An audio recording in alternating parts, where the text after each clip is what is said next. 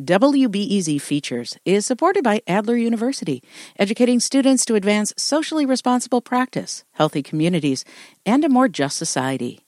With degrees in psychology, counseling, public policy, and leadership. Adler.edu.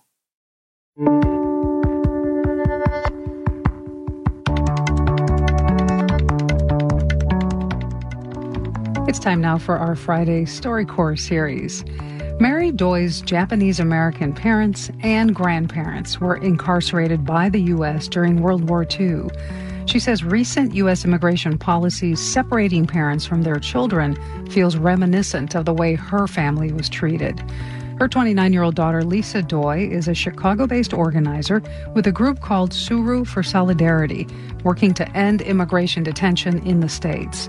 Tsuru is the Japanese word for crane. Recently, mother and daughter spoke as part of our StoryCorps series about the folding of paper origami cranes and what that means to each of them.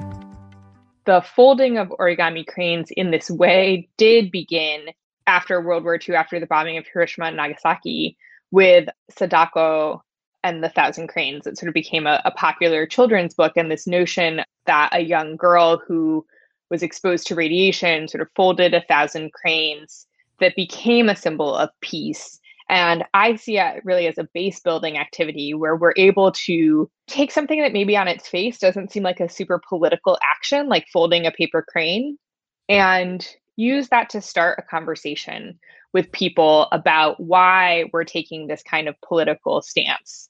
When our Chicago Japanese American Historical Society is often asked to present a program, they'll ask for an activity to go with the program and it will be make origami, make the origami crane. And I always resented that so much because outside groups are telling me what symbol they associate me with. So for, I don't know, 25 years, I've rebelled against the origami crane. And so when the crane is adopted by Tsuru for Solidarity, for me, it sort of rehabilitated the crane that something that for 25 years I had pushed against now becomes something that I can accept and, and endorse. And I can't fold a crane, but I can string cranes. And I have a little little string here. Um, oh, I can't get I can't reach my string. Um, no, here it is, little string of cranes. So I think as I as I think about Tsuru, Tsuru really started in response to immigrant detention policies. But when I think about what undergirds both immigrant detention and Japanese American incarceration. It is ideas that sort of put people in hierarchies and say that there are good Americans and there are bad Americans. And I think that that's really the same kind of logic that supports a system of mass incarceration, that supports a system of hyper policing. These are all ideas that are connected to each other.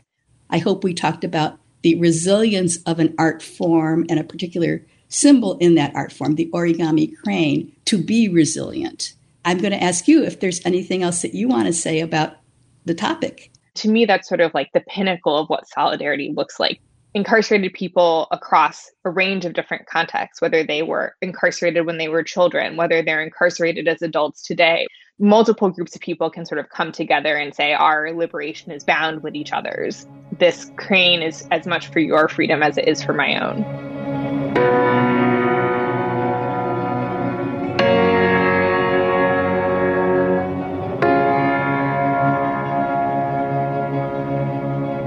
That was Lisa Doi talking to her mother, Mary Doi. They were recorded by StoryCorps in partnership with the Chicago Cultural Alliance. WBEZ's Bill Healy produced this excerpt.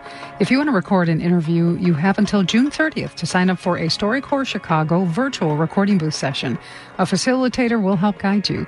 That's at storycorps.org slash Chicago.